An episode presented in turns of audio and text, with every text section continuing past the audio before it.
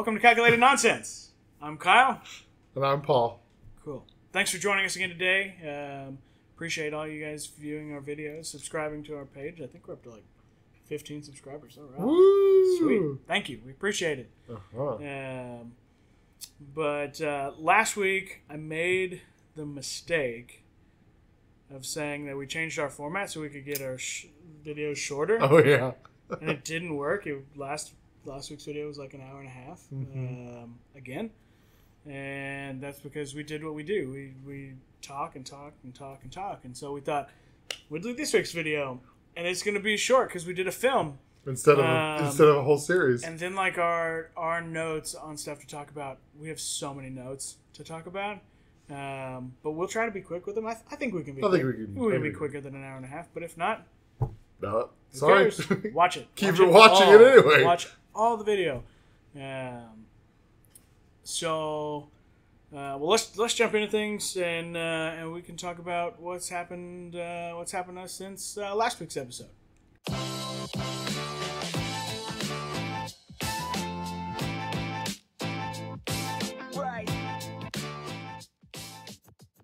so last week was Watchmen, right? Yep.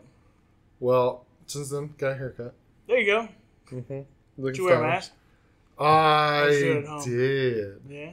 I did wear a mask. Cool. It's uh, it's really annoying. I had to wear a trash bag.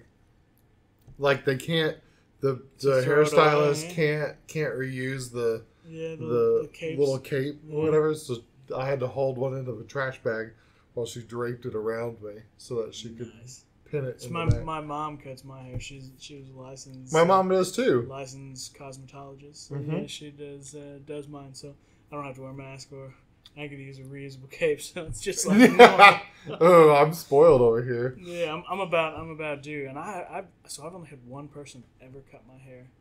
Is no, two two people ever cut my hair outside of my mom. Um, Did your mom get upset with you?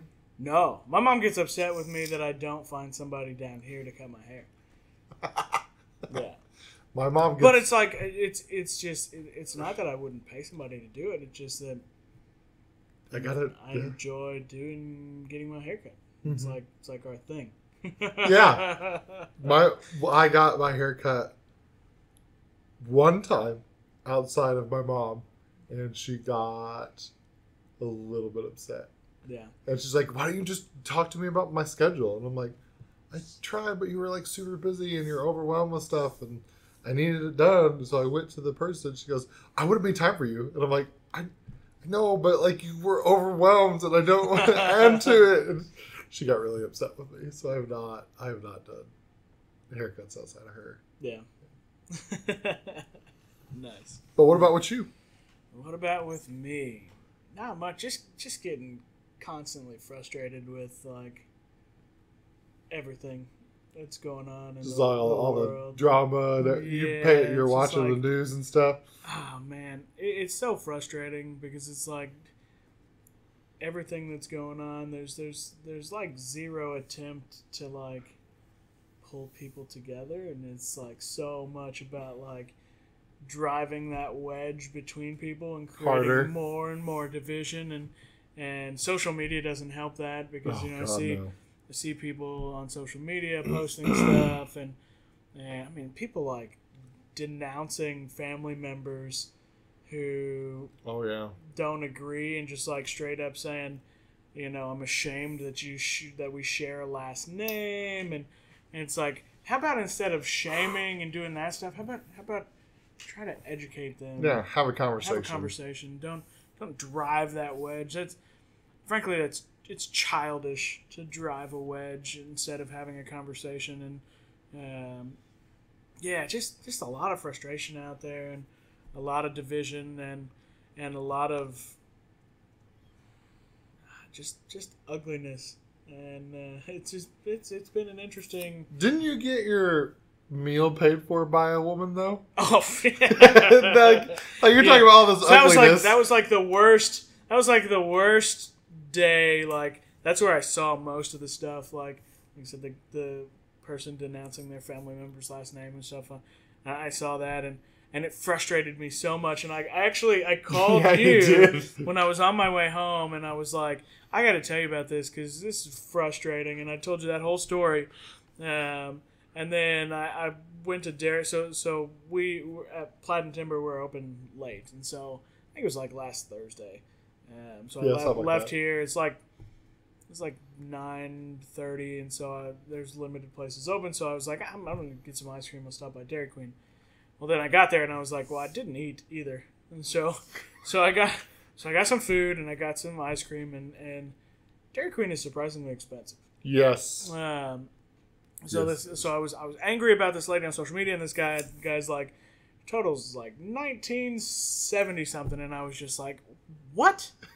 What did I get? Chicken sandwiches made of gold or something? I mean, good lord, nineteen seventy. So I thought, whatever. Uh, but there was there was a person in front of me, and uh, and I noticed they they'd sat at the window for a long time, and so, so I pulled up behind him and and I could see that the lady in the car kept looking back, and then the guy came to the window, and I thought, God, this is taking forever. What's going on? And the guy comes to the window, and and she hands him cash, and then she pulls the cash back, and then you can see him go through her center console or purse and grabs a card and hands him a card, and she kept looking back, and I just thought, what what's this? I don't know who this lady is. She's got a Tennessee license plate. I don't know who she is. What she keep looking at me for? Mhm. So she drives off, and I pull up and I hand my card to the guy at the window, and, and he's like, "Oh, the lady in front of you took care of that. took care of it. She bought it." And I just started laughing because I thought this lady's probably thinking it's nine forty. I'm gonna pay for this guy's Yeah. ice cream, and uh, and then she hands him cash, and he's like, That's like she hands him cash, That's not enough. and so she has to get a card out because she's unknowingly paying for this guy's twenty dollars worth of Dairy Queen at nine forty at night. And so I found that, and and and uh, the guy at the window was like, "Yeah, she didn't seem super excited about paying for that." Uh, but once she said it, I think she felt bad if she would have pulled it back, so she paid for it anyway. So, uh, lady, if you're out there, I appreciate it. Thanks. Uh, it, it definitely made me less angry about the day. the uh, the Uh, world. Yeah, at, at, at the day, yeah, for sure. It was uh, that was that was funny, and I I could only imagine like this lady going, just cursing down the street like, who gets twenty dollars worth of Dairy Queen at nine forty at night? Like, God. Obviously, Kyle. uh, this guy does. Yeah. There's nothing. How how American is that to offer to help and then find out that it's going to be a lot? Yeah, and and, I, and I did. If, if there was somebody behind me, I probably would have paid for theirs too. But there was nobody behind me. Mhm. because who goes to Dairy Queen at 9:40 at at night night, when they yeah. close at ten. Uh, but they were still pretty busy. Yeah, inside, I bet they were. But, ice cream. uh, ice cream. Yeah, uh, Their ice cream machine doesn't great. break as much as McDonald's either. Yeah, I don't ever get a ice cream. Yeah, well, it's, it's most of the time it's broken anyway. So it doesn't. it doesn't. I don't get it either. So But yeah, that's really the most exciting thing that's happened since our last episode. Um, Yeah. Oh, actually, uh, like spot on ten o'clock. Um, I did get a notification from BBC that um, they've they've pinpointed a, a drug that does work against coronavirus. Yeah, Dex dexamethasone, which is like a super cheap steroid, um, is, is one of the drugs they've been testing. And the UK, they said that had they known about this initially, it would have saved like 5,000 lives in, what? in Great Britain. Like dexamethasone, I guess, works against coronavirus. So that's really cool. And that's breaking news. For us, this awesome small podcast, um, there's not a lot of sources out right now. Although it seems like every week we're pretty relevant. Yeah. Like we were on point with the Punisher Yeah, stuff. Like then- the next day that stuff released. Although for, for viewers Max. it was a week later, and then HBO Max cut and go, and now that Yep. happened last week. And um, but yeah, so we're pretty on point. But that's a really cool. That's really cool. Did how many studies are we talking about? Like, I think like, I think it- I pulled it up. So I'm gonna pull my cell phone out here because I, I, I do think I saved it here. Uh, like what's the in num- like the number of participants in the study and stuff like that? it cut the risk of death by a third for patients on ventilators. For those on oxygen, it cut deaths by a fifth. about 19 out of 20 patients with coronavirus recover without being admitted to the hospital on dexamethasone. So they tested 20 people. No, I'm sure they tested more. In the trial led by a team from Oxford, about 2,000 hospital patients were given dexamethasone and compared with more than 4,000 who were not. Hmm. Cut the risk of death from 40% to 28. On ventilators, for those needing oxygen, it cut the risk of death from 25% to 20%. Because they. Wait, didn't we have this. Didn't they have something similar happen with the hydroxychloroquine? Yeah. But that would have And been a even the president started taking it? that would have been a lot bigger. But that, but see, that's that, that's the annoying thing. So, the hydroxychloroquine was like, if you have coronavirus, take it. Mm-hmm. So he starts taking it and saying, "I'm taking it for preventative measures." Well, that doesn't, that didn't, that was not the point. And then he, and that's a major like, um, what is that used for? That's used for lupus. Mm-hmm. And so like, like that's a serious like they need that drug if you have lupus. Yeah. And so he recommended people start buying and hoarding this drug that that didn't work. And so the lupus community is up in art, like freaking yeah, out because that's a big deal I gotta get that. and it's expensive. Dexamethasone's super cheap, which is really good for countries that are pretty poor. Mm-hmm. Um, so dexamethasone, hopefully, hopefully we learn more over the next couple of weeks. And Yeah, I hope and it turns and out that that works. So, works. yeah, that'd be that'd be awesome. That'd be Yeah, great. it'd be really good to drop it by 20% or whatever. Yeah. yeah, yeah, that would be Anything to drop the death rate, honestly, would be good. that would be awesome. Yeah. Because we're at, we're at a lot of death right now. Yeah, That, yeah. It's rough. but not as much as the flu, right? Isn't that what? Uh, Yeah, that's what they all say. What everybody. That's what they said. Oh my gosh, you can just. It's look at those probably true. for them, too. It's probably true when you talk like, oh, we, we may have more flu deaths this year than coronavirus deaths. But the key word is this year, not in the past two months. yeah. So when you take that, you that, should see like you the. take the past two months and you use uh, the simple thing called uh, multiplication. you you say it. simple, but I don't. that's a bit of a reach for some of them. then it's then it's a much bigger number. So, but but we digress a little bit. Let's. Uh, um, any any other stories that happened to you this week, or should we jump into jump Dog, into our, dog got his cone off. He's doing well. got his cone off already? Yeah, he's Good. recovered. Good. He's probably still disappointed that he. No, he's being really clingy now. It's a little bit weird. He's Yeah. not normally a clingy dog. Clingy like Like, Like pet me, give me leg? attention. No, no, not not like that. No, no, just attention. Like, uh, like he does these things where he gives little small barks instead of because if he barks, we just kind of ignore it. Um, but if he does a little small little uh, arus and stuff like that, we give him attention just because it's quieter. Yeah. like he he's starting to do that more often now. nice. Yeah, but he's yeah he's okay. He's good. Well, that's good. That's good. Well, I don't, I don't have anything else, so uh, That's good. Yeah. let's go ahead and jump into our main topic for for this week's episode.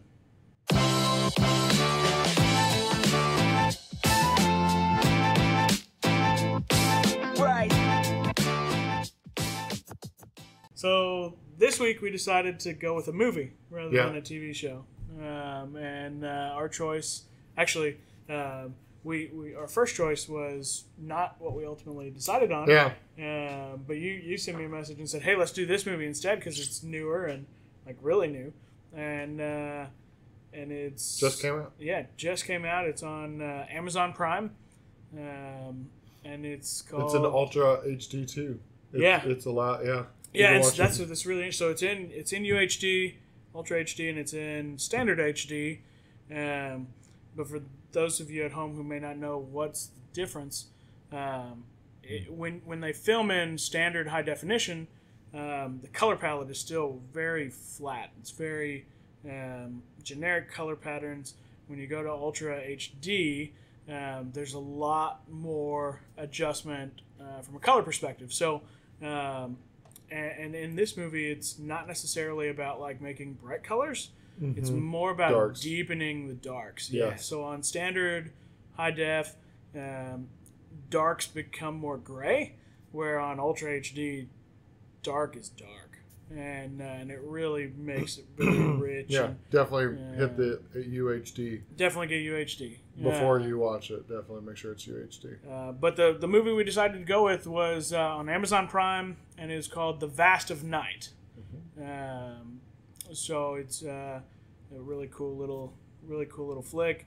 Um, it's the director's first film. Yep. Um, like It's like an hour and a half long. really too. first anything. Yeah, eighty nine minutes. Um, first anything. I, I think if you look his IMDb up, he's got one credit and it's for like writing, direct, directing, executive producer, and it's just this. It's just, just, Just he this, did yeah, it's all of this show. Yeah, it's all it's it's all him. So that's really cool. So, um, Vast of Night. We'll give you kind of a little bit of a brief description, and then uh, um, if you haven't watched it, we'll do our little spoiler countdown. But uh, Vast of Night, um, set in the fifties Yep, set in the fifties. um, in New Mexico, and it follows really follows two characters, and there's really not a lot of real characters, real characters that have any really superior importance to the story. Um, but it follows um two teenagers, um, although they seemed very different in age at the very Yeah. beginning until she's like, "Oh, I'm 16 years old." He is he's not. I don't think they ever state his age, but I think according to, to the director, he's he was 18. Yeah, that's what I was Um, gonna say. But so it follows uh, a radio, a high school uh, student that is a late night radio DJ, and a 16 year old girl who's a switchboard operator, which um, most of you watching probably have no idea what the heck a switchboard is. So Mhm. um, definitely worth watching. Um, definitely gives you a very, I feel like a very good insight into what it was probably like in the 50s. Um, Yeah. From a language perspective, um, a people Oh, yeah. perspective. Um, The small town perspectives. I mean, I, I, I could certainly relate to the Yeah, that like, small town everybody's stuff. at the basketball game tonight, and it's like, yep, that's Yeah, welcome to Indiana. yeah. Welcome to Indiana. Yeah, everybody is going to the game on Friday night. So They have their sayings and the stories are Mhm. of, and they they tell the same story multiple times about the squirrel. Yeah. Like they just, they, and it turns out it was wrong. It's a chipmunk. Like that is that is that is that is our town to a T. It's, it's funny, yeah. So it follows follows these two characters, um, and basically, um, I, I think it's it's uh, it's certainly implied that there might be a um, maybe a romantic connection, at least at least a pining for each other Mm-hmm. um, throughout the story. But basically, what happens is when they get to their respective jobs, um, a mysterious um, audio noise Sound. comes uh, comes through, and uh, mysterious things start happening in the community, um, and they kind of team together to investigate Mhm. what's going on. Yep. Um, so that's kind of a description of Vast of Night. We don't want to get too. I was say all of that is also in the trailer, so you're not we're not spoiling not anything. spoiling if you watch the anything for you trailer. Yeah, watch the trailer. read the little description, pretty much get what we get out of that or what we gave you there. Um, but now we'll uh, we'll go ahead and count down our, our five second spoiler countdown. Um, if you haven't watched it, stop the video right now. Uh, go watch it. Come back and fast forward to this point, and uh, and continue on with uh, with our with video. this video later.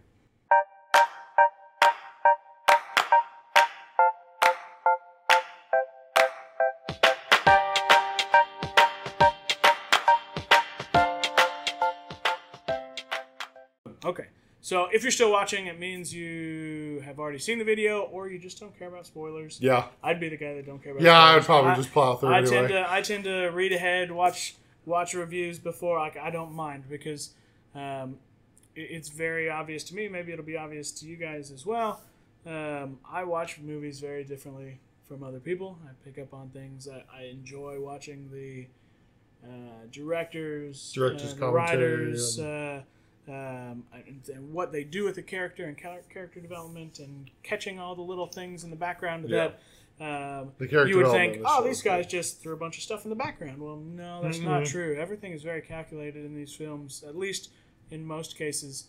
Um, and uh, we'll talk about. That. They did of a. They. I think they did a very good job with the with the film in general. Yeah. And my like the very first, you got to be paying attention. I'm so glad I had subtitles on for the first couple scenes Oh yeah. because they are just they're just blowing through. Yeah, They're that's just blowing through- miles an hour. Oh my gosh, and it's it's full of colloquialisms and idioms and Mhm. like 50s language speak Yep. that you like have to like Slang puzzle out. yeah. Slang in the 50s is very the, different. The than best slang part here. was was the when he gets there and the the uh, I picture her as like librarian. Yeah, uh, she's got the, glasses for it. She's got like, the glasses for it. This older older lady, and she's like, uh, "Yeah, good, Everett, you're here. Let's." Uh, oh yeah. Well, so the main characters of the Yeah. story are Everett and Faye. So those are those are really the the big characters that that matter the most. Um, and so so this old lady comes in. She's like, Everett, I'm glad you're here. Um, we need we need you to take a look. Uh, her husband needs him to take a look at the Electrical. electrical because Everett is the local radio DJ. And and from what, what I took from the film, he's the he's the guy that everybody in town goes to when there's issues. Yeah. Uh, from a tech perspective. But even whenever they get up there, he's like, I'm at Emmett, not Everett. Yeah, and she's like, "But I asked you clearly if this was the case. Well, Yeah. and this is Emmett. Emmett works at the radio station. No, Everett. Everett like, works no, uh, Emmett works down at uh, down at the electrical company, and I work at the radio station. But Emmett worked at the radio, and they just the old person Yeah. gabbed Oh, yeah, back yeah, and yeah, forth, yeah. and it was it was really really uh, And really that's, funny. that's the small town feel and everything Yeah. there too Yeah. as well. Oh, and you're, I mean, you're seeing this 1950s gym. You've got you've got like the basketball players in the short shorts. You've got the Oh, yes. cheerleaders in like their long long sleeve sweaters and their ankle length uh, Skirts. Skirts. Um, later on in the film, you see that that little kid who's like riding his big wheel Yeah. radio flyer scooter around the gym while they're playing basketball and like fans standing right on the court and um, that was that was really really neat. Um, but the beginning, yeah, they're going a million miles. a an million miles an hour, is very stark contrast to the end of the film, which we'll get to later. Um, but for like the last ten minutes, there's like no dialogue. It's yeah. There's no So dialogue at the- all. The, really, the, the the film itself is very dialogue driven. Um, it's very character, Character driven. Um, there's you know it, it doesn't rely on action to No. you know tell its story, which is which is very unique because a lot of really a lot of movies that have this type of um, Yeah. theme do rely on a lot of action, um, and this one doesn't. It's a lot of dialogue, and that's that's really cool. Um, it's really different. Um, you don't see it a lot, uh, but this film is certainly very homage. Oh yeah. Um, I mean, really very- from beginning to end, it is very much. I mean, literally from the beginning, um, it is an homage. to uh, yeah to and it's it's shot in the style of the uh, The the Twilight Zone. Twilight Zone. Yeah. Yes. So so when the film opens, uh, it opens to um, just a beautiful. I'm sure I'm sure it's digitally created. Uh, it yeah. would be really cool if it was real, but that the old school television um, that they put it in. So basically, just like with Watchmen, you know the the comic within a comic, the TV show within a movie, the the movie within a TV show. Um, uh, Vast of Night is a TV show within a film. yeah. Um, so it's uh, it, it, they call it paradox theater, which is a clear like literally they're going through the beginning um, opening, which is, is just parallels Twilight Zone. Um, so that that's kind of the first big uh, Easter, Easter egg. egg. you could call it is that the that it is an homage to the Twilight Zone, and, and they let you know that throughout.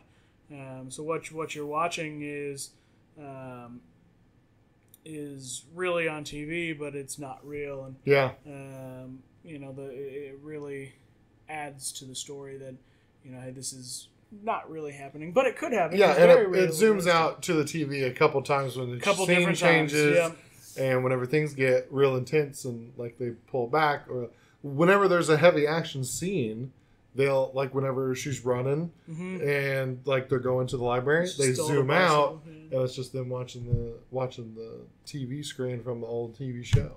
Yeah, so um, so that that was kind of the first real Easter egg into it um, was that it's filmed very much like the Twilight. Actually, the whole thing um, was filmed very much like the Twilight Zone. When when the Twilight Zone originally came out, Um, it was filmed on a very small uh, back lot at Universal, um, and that's the feel that um, That that the director uh, Andrew Patterson wanted you to feel here was that you wanted it to look like, hey, this is filmed on a small set in a back lot somewhere, um, and so that that was really really neat uh, to see.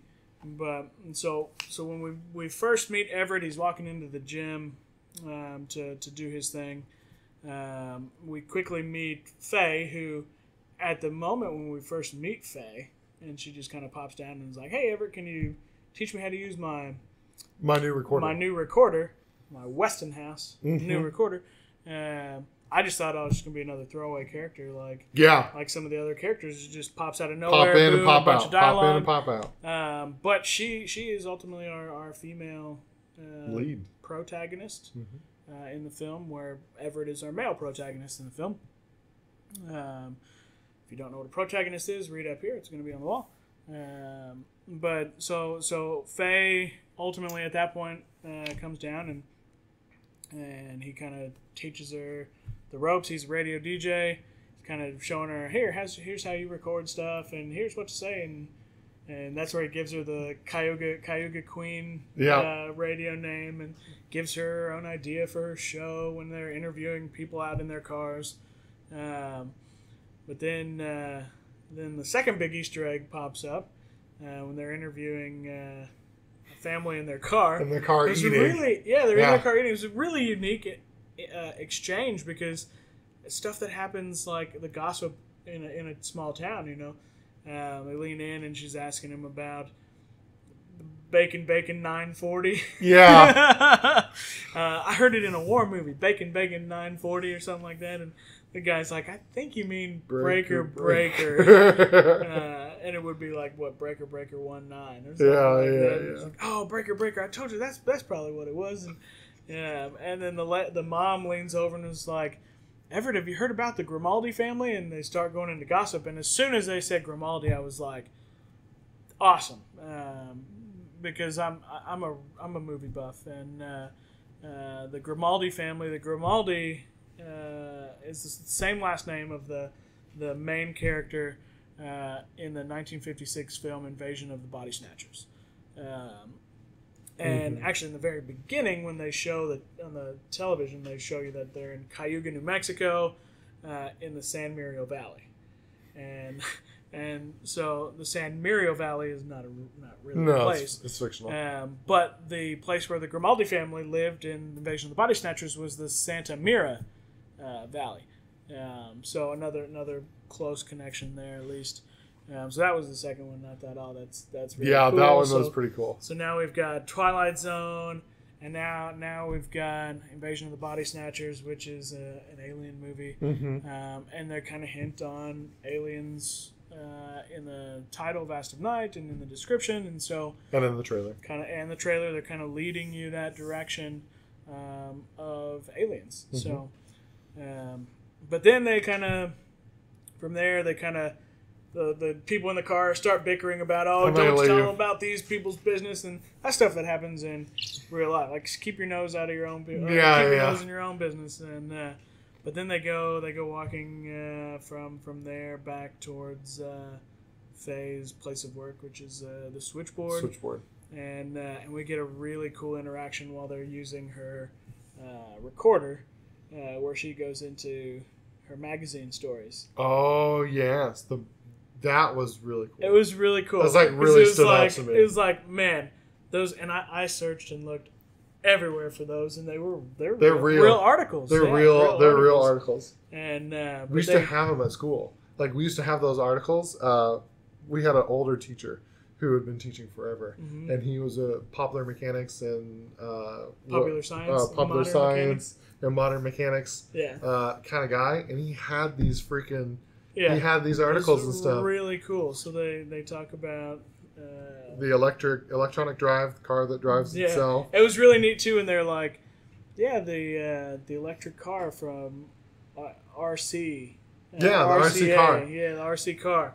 Um, so you know, you, you picture you picture your little controller in Yeah. your little car, and and uh, and then she, they're talking about like, and the car has automatic drive, Mhm. And it slows down it whenever slows you down get when you get traffic. to traffic, and and um, the GPS That pops in over the radio. comes over your radio, tells you Tells where you to when go, to turn. which is which is really neat. She goes, she says something about um, when you get to your exit, and I thought, 1950s, it looked like you're on dirt roads. Like, did they have exits then?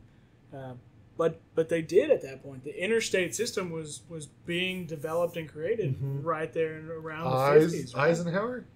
Eisenhower, yeah. Eisenhower. Yeah. hmm They made it. They made it specifically so, and that's like a whole other thing with the military. They made it to where like tanks and stuff and can fit underneath it. and hmm And plane, Like, planes can land. Planes on can land on the stretches, stretches. Yeah, they did all that stuff on purpose. Yeah, so the electric car was one. The, the next one was like like super cool to me. It was like, man, she's talking about, Oh, the and, and it was neat too because when even when they were talking about the cars, they were like, she was like, by 1990, well, This all the cars all will the be electric. Be electric. Yeah, and then in the ne- the next one, she's like, by the year 2000, we'll be able to go anywhere via these uh, these tubes that people can get in, and the tubes. What did she say? How She- fast they went? Two, she said two thousand like- to five thousand miles per hour. Yeah, She said. yeah. As you go to like Paris to the Golden Gate Bridge, Yeah, like that, which is which oh. would be cool. which would be cool, and it's it's it's cool that we had the science back then too. It's Yeah, like we ha- like we've known about like if you suck all the air out of it and make it a vacuum tube, it can tra- it can traverse very quickly because Yeah. air is the one that's slowing you down. right. And so, so what she's really referring to, um, vacuum vacuum tube trains, is basically hyperloop. A hyperloop. Yeah, the hyperloop. Which, um, so so two of the three things she talks about are Elon Musk's like babies. You Yeah. know, the Tesla car, and then Hyperloop, which is what he's been trying to do for a long time. Oh yeah, um, which would be really awesome if we could get that Actually done. get that, that would done. be really cool. that'd be really good. Um, but Everett Everett is a is a very he's a staunch realist, and so he's like he's like, but wouldn't if by the year 2000 we had this hyperloop, wouldn't it make the electric cars non-existent? And and it's like that's just part of the whole like that's how they thought in the 50s. Like, well, that idea trumps that idea, but then Faye's like, well, I think you know the electric car would be where you would you know get around short distances, and then the Mhm. hyperloop would take the place of like trains and airplanes and stuff. yeah, like long, very long, long, distance, stuff, um, which was cool. And then they have the the cell phone concept Yeah, where you get small assigned. screens. Yes, and- you get assigned a number at birth. And yeah, just, phone number for life. Uh-huh. And, which like- is which is kind of like I, I've had the same phone number since I've had cell phones. Yeah, I have two. Um, literally, like my old Nokia TracFone. Um, that was like my. That's the same phone number I've had from then until now, Mm-hmm. and uh, and so that's that's that's pretty neat. That's not. Yeah, that's not too far off. the, the one thing that that was really funny though when she said she said they uh, yeah and if you uh, if you call somebody and they don't answer that's how you know that they're dead Yeah. because and he's like well how, how do you know that and he's like because everyone always has their phone with them Mhm. and if they don't answer then they've got to be dead Yeah. and and Feel I find that really funny because like that's the truth. I get so frustrated sometimes when I call like I call a family member or something, and it's like every time I'm with you guys, you guys have your phones out nonstop. Yeah. So and when I try to um, call try you, to call you, you never answer, and it's like, how does that like that? That's so annoying because you got it with you. and then of on, you answer. all, all, so like Everett's listening to all of these things, and he gets to the cell phone thing, and he's and he goes, well, well, the two are still in the works now, like we're still working on Yeah. this. But the cell phone thing is this thing that's happened, and he gets to the third one of Faye listening to stuff, and he's like, I don't think this one's gonna work out. Yeah, he's like the Like, first two I can the see first two those, I can but- see, but the But cell this tiny little, tiny little screens, people Yeah, have, nah, no way, people aren't gonna do that. Yeah. Oh, man. That was just great. That was funny. Yeah. I just couldn't believe that he that he hit upon that. yeah, I found that was that was really good. Um, so that that that ultimately is an Easter egg too, you know, in the grand scheme of Yeah. telling the story. Um, And then Ever goes back to so she goes yeah, back so to the operating she goes to switchboard. her switchboard, and, and this is where we get kind of our first break. Um, that Yeah. we, they once again they real they tell us that oh this is a TV show. They kind of zoom to that TV Yep. look when she goes in and. Uh, She's doing her Um, job. She's she's doing her job, switching the phone lines, and she notices that a couple of the calls get cut. um, And the which noise is and the noise over. yeah, which is odd to her. And then uh, then a caller comes through that is freaking out, and she says, "There's there's something over my land, um, something in the sky, and it's there's these tornado like winds." And I'm going into the basement, and then right about that is where you hear the sound. hmm um, which you can't find anywhere. Um, they created this sound specifically for this film. Um, they used uh, human throat noises and uh, and other instruments to Oh, know create a truly unique. Human throat noises. Mhm. That is a. Have you ever heard like Tibetan? Yeah, I have. singing? I would not have pegged that as this noise. Uh, the Tibetan throat singing thing goes. It could take me in a totally different sidetrack, though, but, but I'll tell you about that later, so we don't, don't bore the audience. Um, but so the sound comes across, and then and then, boom, the call gets cut. And Faye Faye is super curious character. Um, Oh yeah. at the beginning when they're going through the Paradox Theater, um, and they talk about going the road of uh, science or myth. Um, what what I think they're really referring to is is going the road of science would be the staunch realist. Going the way of myth would be um, the more open-minded, curious Faye. Mm. So so, So, you've the two characters You've mirror. got Everett and Faye, and they mirror that. Um, they mirror the beginning of the Twilight Zone, and, and this is throughout the whole story. I mean, Yeah. So Everett is very much like this is the the Soviets trying to invade from New, uh, Yeah. Mexico. This is Russia. You know, can't be aliens because they, that aliens don't exist. hmm Just the Russians, and they're gonna spy on us and and, uh, and this is right stuff. before right before the Cold War, really. So um, that's in the back of people's minds, and really in that time period too. There's a lot of paranoia um, that went. Oh, yes. And so this, so you see a lot of that in uh, in Everett, but so Faye's very curious, and Faye's like, "What's going on?" Well, then then Everett's radio show starts playing, and she's sitting there, you know, all like googly eyed, Yeah, like oh, Everett's on on the radio, and he starts going through the news, and then boom, the sound hits again. and interrupts his radio show. Like Mm-hmm. it starts playing instead of the radio show. And so she starts calling around, trying to see if anybody else is hearing things. And then she calls Everett and says, you know, hey, this sound interrupted your, your show. Yep. And oh man, That's the same sound I heard on the switchboard. something interrupted my show. Let's investigate because don't interrupt my. Everett Everett definitely has a hint of narcissism. Oh yeah. Um, so so he's like, well, I'll go back and see the sound, and so he runs it back, hears it. That's the sound. Um, let's play it over the air hmm and see if any of the viewers are, are any of the listeners, because this is a radio show. program, Radio. Any of the listeners hear it. Um, Or so- recognize it. recognize it yeah and so they do that and then it cuts to another little um, shot of the tv which is them zooming out on an old school radio which was another alien reference Yeah. because like the radio looked like a ufo with the little dots It- on the bottom Yeah, it it was looked really like good. and so like that was another little Symbolism. another little uh, symbol towards the what what could happen at the end. Um, the then like the oscilloscope flashes, and you see this light that comes across that looks like a, a flying saucer. Mm-hmm. Um, Yeah. and so then they get a phone call. Um, they get a phone call from a guy named Billy, who is really at this point he's the third real character in the in the show, although we never see. We Billy. never see Billy. Never see Billy, just his voice. Um, and so Billy calls in and starts giving him his story. And it was just a really good story. Mm-hmm. Yeah, Uh, he's a really good storyteller. yeah. Um, Billy starts talking about um, his Work did in experience the in the military and the secretive. So, so this is so. The story, I think I said it earlier, takes place in um, the town of Cayuga, New Mexico, um, which I believe it's implied through Billy's story that it's really close to Roswell. Mm.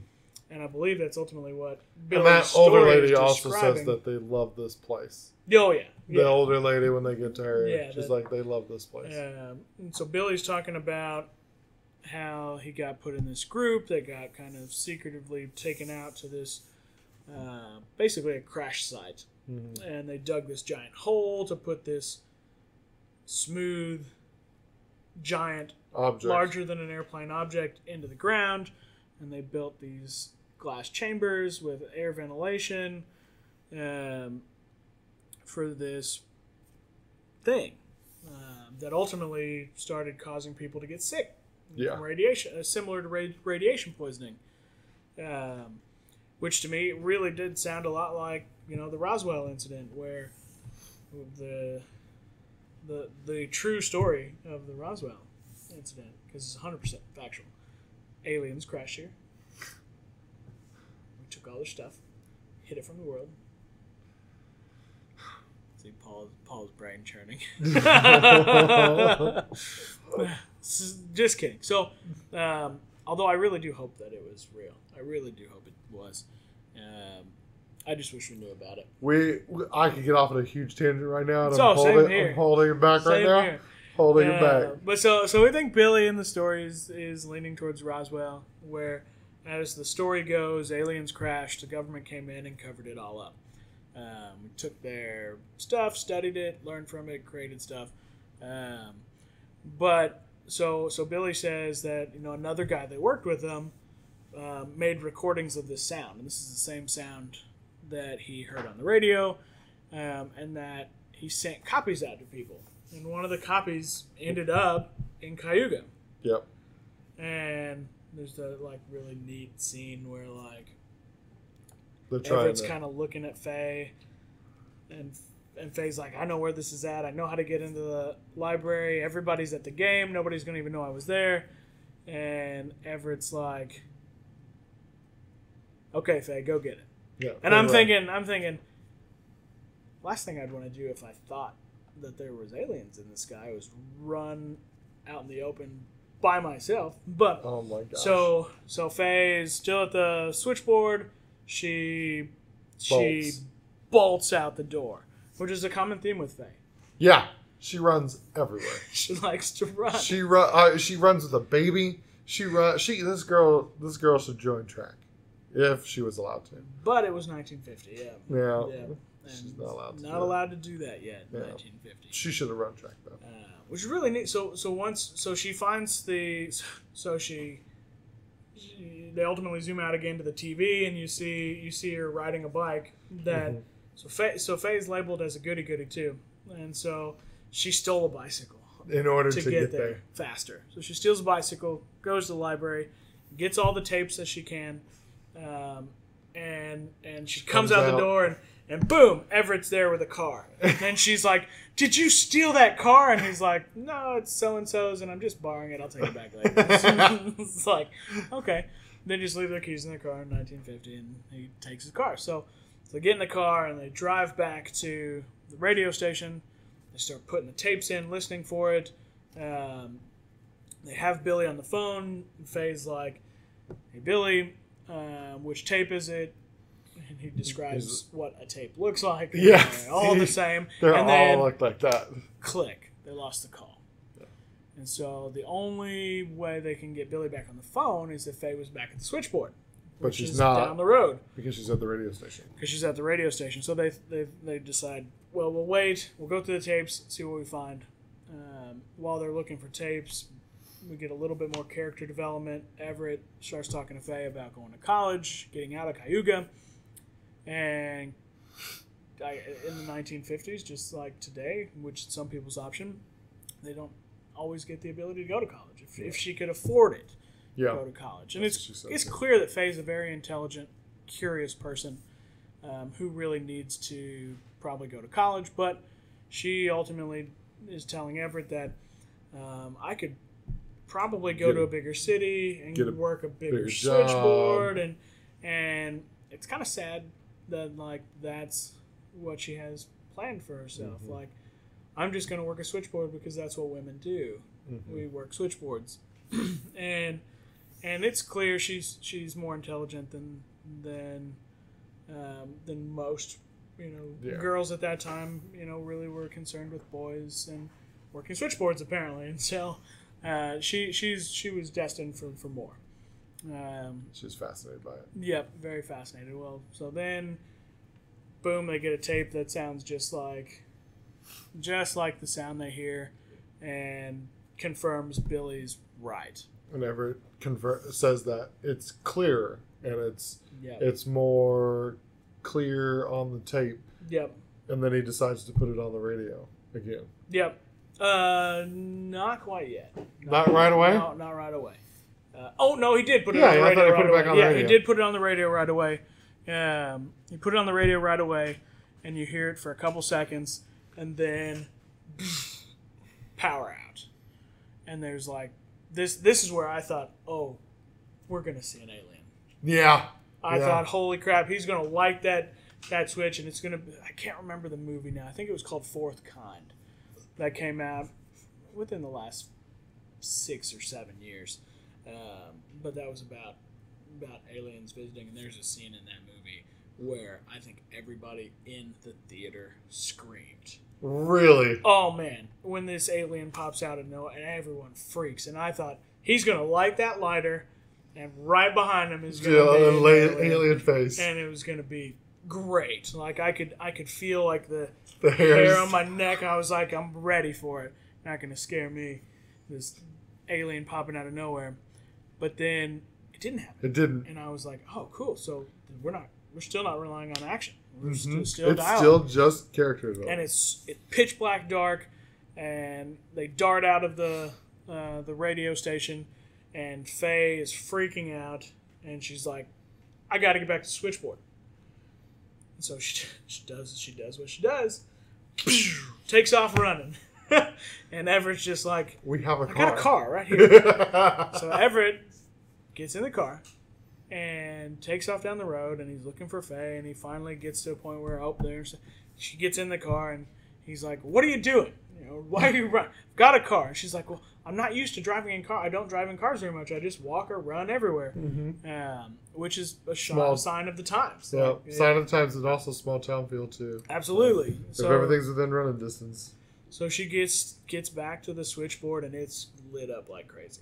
Mhm. people calling, let me connect you, let me connect you, let me connect you, let me connect you. People are freaking out. There's stuff in the sky. They're seeing stuff in the sky. We'll report it to the state police. Click, click, click. Um, and then this car pulls up outside. There's two people who, who they seem to maybe at least know a little bit, like acquaintances, Yeah. I think.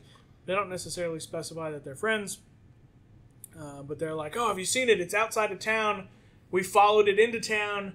Um, so people are seeing things in the sky more than just the lady who called earlier. Um, Yeah, that's all we know at this point too. Yeah. like, it's just there's something. Something up there in the sky. I don't know what it is. Well, then about that time, um, phone rings. She picks up the phone, or she she's getting ready to connect this person, and this lady says, um, "I need to speak with the guy at the radio station. I've got a story that's very important, and I think that he would want to hear it." And so, um, so Faye connects him over, uh, or, or calls for Everett. Everett's here. Let me get him. We'll talk to him. And this is where we meet the next character. Really, the, the fourth real character, even Yeah. though we just met the friends who really played super small parts. But we meet our fourth character via her voice at this point, um, Mabel. And Mabel has this story that she can only tell Everett, and she's got to do it in person Yep. because she doesn't rock, walk real well.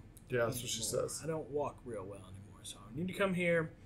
Here's my address. You're gonna need the key that's under the pot that I leave for the boy who The- Gives me groceries. gets her groceries. Yeah. Um, so small town feel again. You know, trustworthy people. You're talking to somebody you don't know. Here's where the key to my house is. So, Yeah. So gets the address, sixteen sixteen Sycamore. Yeah. and uh, and they head off that way. Um, the two friends that are still there, they're like, "Hey, we're gonna see if we can Track see it it again, whatever. track it." And and uh, Everett, Everett and and Faye, they're going to Mabel Blanche's house. and Blanche, Blanche, I, I immediately think of Golden Girls. Old Lady Golden Oh, Girls. there you that's all go. That's it. She even looks like Blanche. She does look a little bit Yeah. like Blanche. So they get to Mabel's house and uh, they unlock the door. They walk in. It's dark. It's uh, creepy. very creepy. They didn't even say hi. They didn't even say No, where. they Hey, is open anyone the home? door, They just yeah. open the door and it's And quiet hear- walking through the house. It's dark. Mabel say like, "I'm back here," and but then when they start walking towards it, you start hearing her saying Like gibberish. nonsensical gibberish. Mhm. Um, It's- which, it's- according to so according to the director, he's pretty sure it can be played backwards and might have some meaning. But I did happen to play it backwards, and I can't figure it out. But I'm, Okay. I'm going to keep doing it until I can figure it out because I'm sure that there's some speed rate of change you can do that it's gonna you're gonna hear it, um, and it's gonna say something, oh, something that's probably a joke or something Yeah. like that. But another. so Easter she's egg. saying, yeah, she's saying this this phrase over and over and over, um, and uh, and so they've got they've got their nice recorder, which is funny because they're on their way over Yeah. there, and, and and he's like, oh, why did I get this? Why did why didn't we use my recorder? And he's like, well, your recorder's not good enough. Uh, or she's like, is my recorder not good enough for you? And he said, no, your recorder's good. nice, but it's not broadcast quality like this one. Yours, Yours is more, of a toy. And and he's like, I'm not trying to hurt your feelings, but I hurt a lot of girls' feelings. And she's like, maybe if you weren't such a jerk to girls, you wouldn't hurt their feelings. And he's like, God, you're on a stick with me tonight. It's just like these two are destined to, to be together. Like, Yeah. just uh, They're definitely. And so they they're recording once they get into Mabel's house, and and ultimately we find that they're recording what she's saying. Um, At all times. at all times. And so so they sit down and they they're getting Mabel's story and Mabel tells the story of her life. Um, this is where we learn that she believes the people in the sky uh, are what is ultimately up there. Um, we learn about the train of people that Yeah. that when the train came to town, this train um, coasted to a stop and it was empty. Mhm. Um, but there was this um, kind of beat up, ratty lady that wandered into town shortly thereafter that was supposedly on the train. Um, but then she stayed at a friend's house where Mabel was staying as well. And she's the one who started saying this phrase in her sleep. And shortly thereafter, this lady disappears, steals a horse, and they, Right they call her like the old horse Wiz- witch. Yeah. Uh, and so she rides off, and and then she advances into her story to talk about her son, Hollis, um, who she had out of wedlock with Which is some frowned upon. which is frowned upon. They talk about that at that as well. Um, their husband eventually dies. I think, like he gets electrocuted working on power lines or something like Mhm. that. But so we learn the story of Hollis, who I think it was when he was. She she tells his age in months. She says 10 months. 10 and then, months. And then Yeah. it was five years, and it was nine years. Nine years, yeah. So at ten months, he starts speaking his first words, and it was the phrase that She heard. the old horse witch was saying in her sleep, Mhm. which which I think she said frightened her Yeah. a little bit. And then he started doing it in his sleep. And then he started doing it in his sleep uh, at a, at the age of 5 Mhm. Excuse me, at the age of five, And she started writing it down. and that's when she started writing it down. Mhm. Yep. And uh, and then at age nine, he started say he started or she started saying the phrase to ask him about the phrase, and that's when she noticed that when the phrase was being chanted, he closed his eyes and looked up at the sky, Mhm. and and then broke the trance, and he was fine. Yeah. But then later that night, he walked out the front door 150 feet and disappeared. Yeah. She said she she said that she followed his footsteps. On the- 150 feet. Yeah. Yeah. Uh, and she could see it clearly. And then all Just of a sudden vanished. they stopped. And so, so she believes her son was taken by the uh, people in the sky. Mhm. And She thinks that they're communicating. she thinks that they control everything. Yeah. They control the way we think, the way we act, um, the way wars are started, all as a distraction to keep us distracted from them and what they're doing.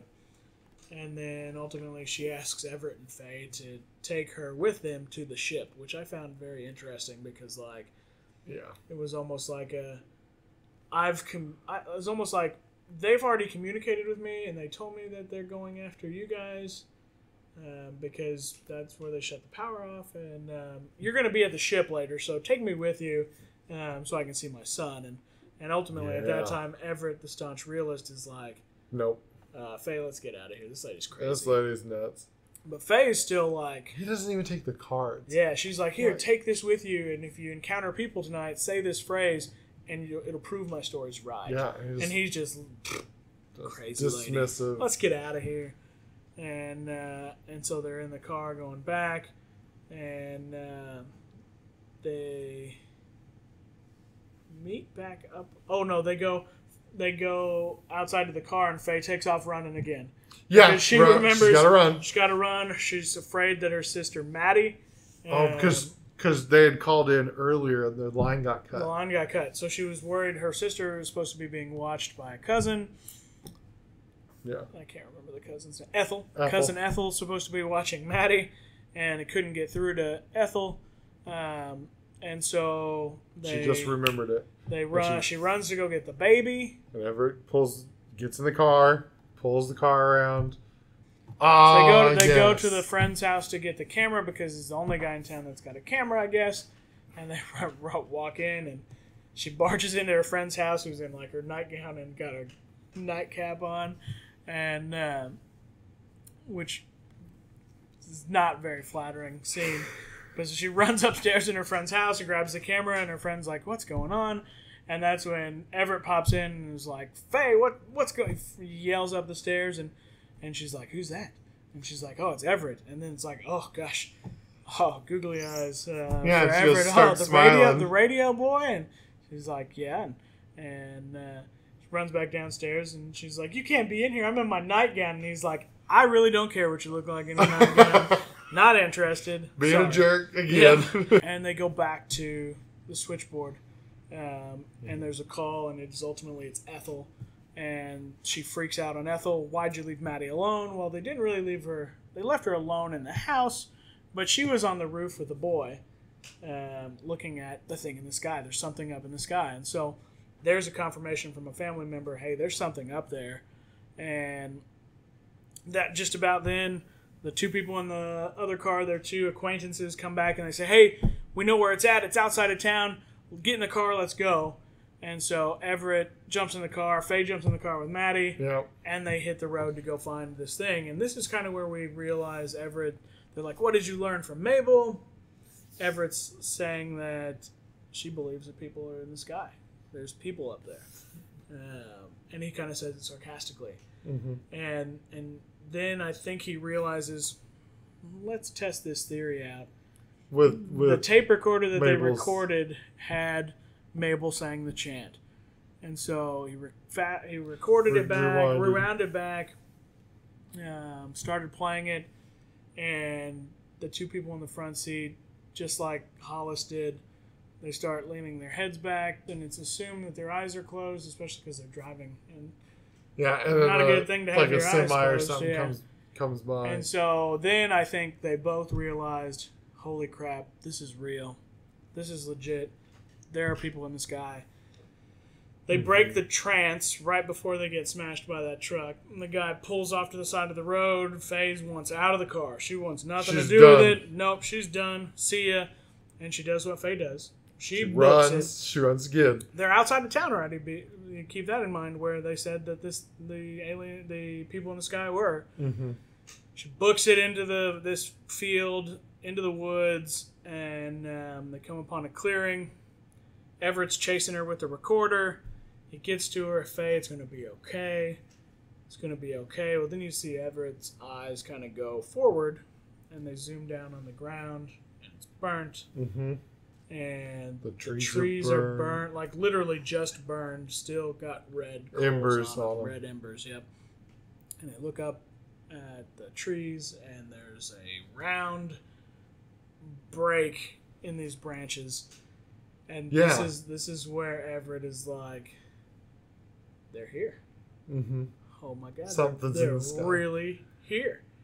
And but still in your head, you're like, does he think that the aliens are here, or does he think that the Russians are here? Yeah. still kind of don't quite know and and then they go to go back to i believe their acquaintances they go to go back to their acquaintances and um Faye's running with the baby. Baby. They, they stop in this open field because I think they realize, oh crap, they're in the woods. Yeah. They where s- this happened. Where they just were. And with the trees and everything just broken. and they stop, look back. Do you think they're in the woods? And about that time, Everett turns around and boom, yeah. Action shot now. they see it. They see this round, dark object with lights, and and then it starts spinning and moving, hmm and then we see the big guy. The big one that the comes real by. big. So I think that the hole that Billy was talking about in his story earlier was probably dug for one of the small guys. Not yeah. Um, Mab- Mabel talked about too that when when all the people at the game come out of that game tonight, she talked about the people in the sky liking to isolate people. Um, when she starts talking about that in her story, and she says when all those people come out of the game tonight, they're going to be gone. I thought she meant just like the train, they were going to take all the people in the whole town from that game. Mm. Okay. And so, but then then she talks about being isolated. I thought she talked about isolated because now Everett and uh, Everett, Faye, and Maddie Maddie are all are all alone in a field. right next to the ship. Yeah. But this ship, they show the ship going up, and then once that ship gets up there, um, you see the the whirlwind, like the tornado-like wind that um, the lady Like in the call on. earlier, and they're all kind of holding together like a family. Which really, if they get taken, they they they become family. Yeah. Um, but I think the assumption is that this tornado-like wind sucks them up, and uh, then they cut to the people at the game, Game letting and they're out. all walking out. So none of them got taken. Um, but then they flash back shortly thereafter to the footsteps in the dirt, which lead right to the tape recorder, which is the only thing left of Because Everett and Faye and Maddie. Because he dropped it. Um, He dropped yep. it during the whirlwind to hold on. Yep, and uh, and the footprints just disappear, hmm and uh, That's how it is. cut to black. Yeah, Yeah.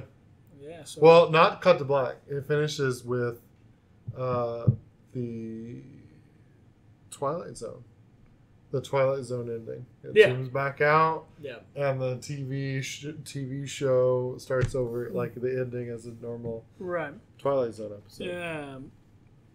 And so so just a couple of things that uh, that I that we skipped over um, that I that I found as, as Easter eggs um, before we before we wrap up our ultimate review. But uh, the radio station ever Yes. works at um, WOTW Radio. Um, my first when I first watched it. Uh, uh, so I, I listened to a lot of Howard Stern. I think I mentioned that in a couple other episodes.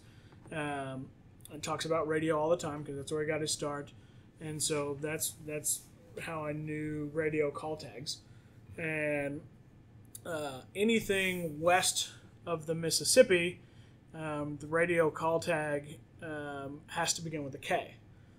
Anything east of the Mississippi has to begin with a W. Well, they're in New Mexico, way west of the Mississippi So and their radio station is WOTW. WOTW, not KOTW. Now, the Easter egg there is WOTW, which the, the reference, the connection to the story is War of the Worlds, uh, which is the 1897 story written by H.G. Wells, which then became the 1938 radio show. radio show. War of the Worlds, where they played it over the radio, That's and scary. people really believed that they were being invaded by aliens, which is Yeah. really neat because this is how That's the story the is. story like, is. They're playing this over the radio. people start talking about aliens. Um, so I, I- I found that as a really neat Easter egg. Um, the other one is a real deep dive. Um, Yeah. and it's really just because I I, I think it, I, I probably only caught this reference because I've uh, I've watched uh, ET over the the coronavirus shutdown. It's a really great movie. I, I like ET. I like alien things in general. I do too. Um, in in the movie in in Vast of Night, when they get the tapes from the library and they get back to the radio station, um, there is in the bottom left hand corner of your screen you will see um, what looks like a small movie sized poster um, for Peter Pan. And uh, in the movie E.T., um, when Elliot is hiding E.T. in his closet while his mom is reading a story to his little sister, uh, Drew Barrymore, um, his mom is reading eat uh, reading Peter Pan to his sister while he's hiding ET in the closet. Um, this is the scene. Also, it might be easier to recall. Elliot picks up a saw blade and cuts his finger, and ET um, lights his finger up, and boom, instantly heals his finger. Um, so it's that scene. If if uh, if you want to go back and take a look at it. Um, but then the last Easter egg that I kind of found was the music that's played in the background, um, the kind of psychedelic Doors-ish Ominous, style yeah. song that's played in the background. Um, uses the same three notes um, that's used in the opening theme for 2001: A Space Odyssey, the 1968 movie. Um, which, if you haven't watched it, is a really hard watch. It's a very boring Yeah. film. Um, but still, um, this movie I think ultimately is just an homage to um, Previous the director's love. loves, of- of- yeah, loves of alien type movies. I think I think he even did an interview where he said if you were gonna watch a movie before and a movie after, because they so Vast of Night was released on Amazon, but it was also released to a lot of drive-in movie theaters because it's a really good drive-in. That would be a really good driving. movie. Um, and he said if you were going to pair it with another movie, you know, you could either, um, prior to watching Vast of Night, you could show Invasion of the Body Snatchers and then Vast of Night, or you could show Vast of Night first, followed by Ridley Scott's Alien. Um, and those were the two movies he said those would be the ones to pair it with, yeah, um, which is which is really neat. Um, it's like one of my favorite movies. Alien. It's just It's fantastic. good, yeah. It's a great, um, you know. And we talked about Prometheus the other day, which Mm-hmm. you know, really neat, really neat series too. Really neat world that Ridley Scott made with the Alien series. But Oh, yeah. uh, um, Symbolism all over that one too. oh, everywhere, Yep. everywhere. Um, but just a, just a couple of notes, like we said earlier, this was Andrew Patterson, the director, uh, the writer of the film. This was his debut. Um, what He did a very good what job. a great debut! I mean, everything, everything about the movie was well thought out. It was very well filmed. Great dialogue. Yeah. My wife Really to- awesome long shots.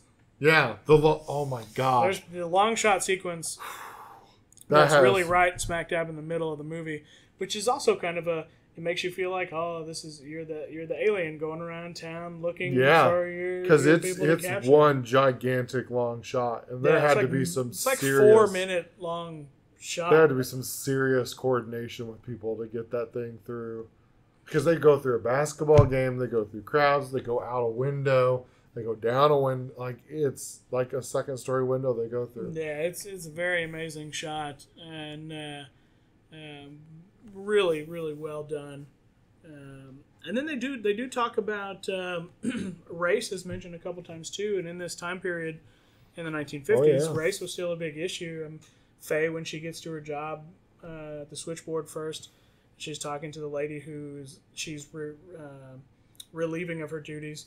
Um, who's going to go to the basketball game tonight? You know, they face a team that Yeah, um, has Indian, uh, um, People of Indian Native descent. American Mhm. descent playing on this team, and she, she's like, "Oh, we're gonna get beat because, you know, they're they're they're a lot bigger and stronger than we are, and you know, we're gonna get beat if Yeah. they got if they've got those guys on the team." And it starts off with it starts off there, and then and then with the Billy conversation, Billy, the- he's like, why have you not?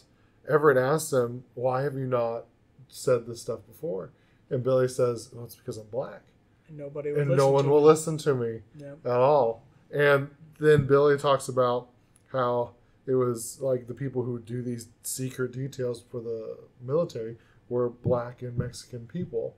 Because, it's easier for people not to believe them. Yeah, It's, it's people wouldn't listen to what they had to the say. the ni- the neat thing was Everett Everett didn't seem to mind. Everett was like Nope. I kind of assumed that, um, which, you know, at that time, I guess yeah, assuming like, um, I, I- think assuming is is a hard thing to do, but um, he kind of assumed that, um, and he's his first black caller to the radio station. Yeah. which was which was neat. I mean, it's very unique. Um, but he didn't care. He didn't mind. Like, Yeah. didn't matter. Good him. radio. Yeah, it doesn't matter. What good radio. Yeah. Mhm. Um, so Ray, race was brought into it as well, and um, just overall, really great, great film. Um, Yeah, it had us. It had me and my wife on our edge of our seats. yeah, we, we talked about during the Watchmen about the two characters, and we couldn't remember the test name, although it, it, it ends Oh, up yeah, up yeah. here on the wall. Um, if you if you didn't know, but Faye is a character. Um, certainly, so the test is called the Bechdel Wallace test, and it's um, Faye's character is a good representation in the in the 1950s. Um, at that time, women didn't have a lot of. They weren't allowed.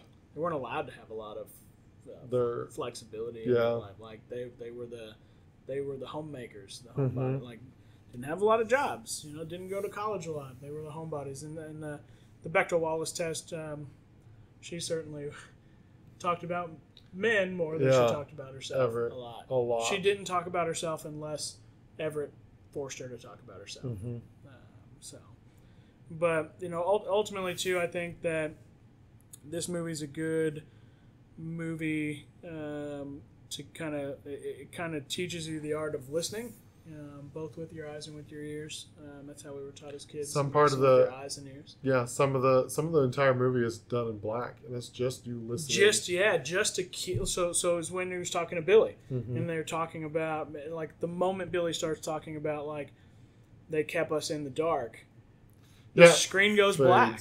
And and we as the audience are kept in the dark, like Billy was kept in the dark um, for the remainder of the sequence, um, which is you know really really just uh, Great. uh, great, Great compliment directing, on yeah. yeah. filming and directing and. Um, so just really a great overall movie. I would encourage that you guys watch it.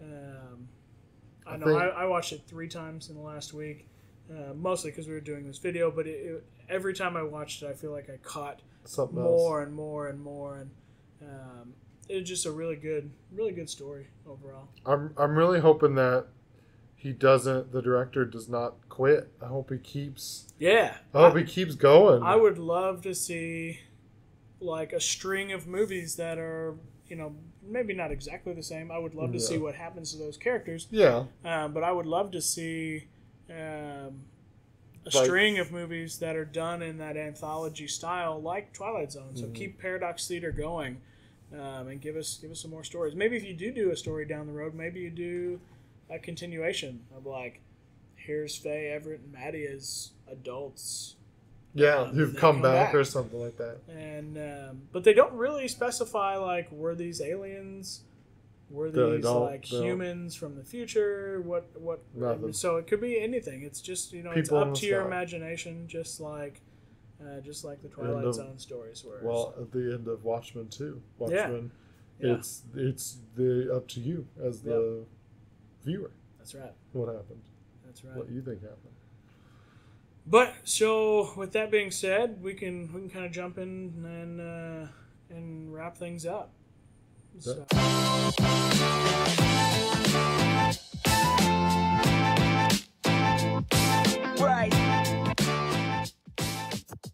Um, So this is our review of Vast of Night. Um, we we hope it leads you to jumping on Amazon Prime, watching it. If you don't Yeah. have Prime, Make sure it's your UHD. just like HBO Max, you can jump up or jump in and get a trial. Yeah, trial watch watch the film, or you can buy it and watch it at home if you don't want to pay a monthly service fee. But um, I would highly encourage you watch it. Um, I think I'm going to see if any of the drive-ins around here have it. I think it'd be, That'd be a great really drive-in. to, to go. Could you imagine that over the radio or whatever? Because like the drive-in, they have the radio. Yeah, That'd be audio would be super cool. Yeah, it would be really neat.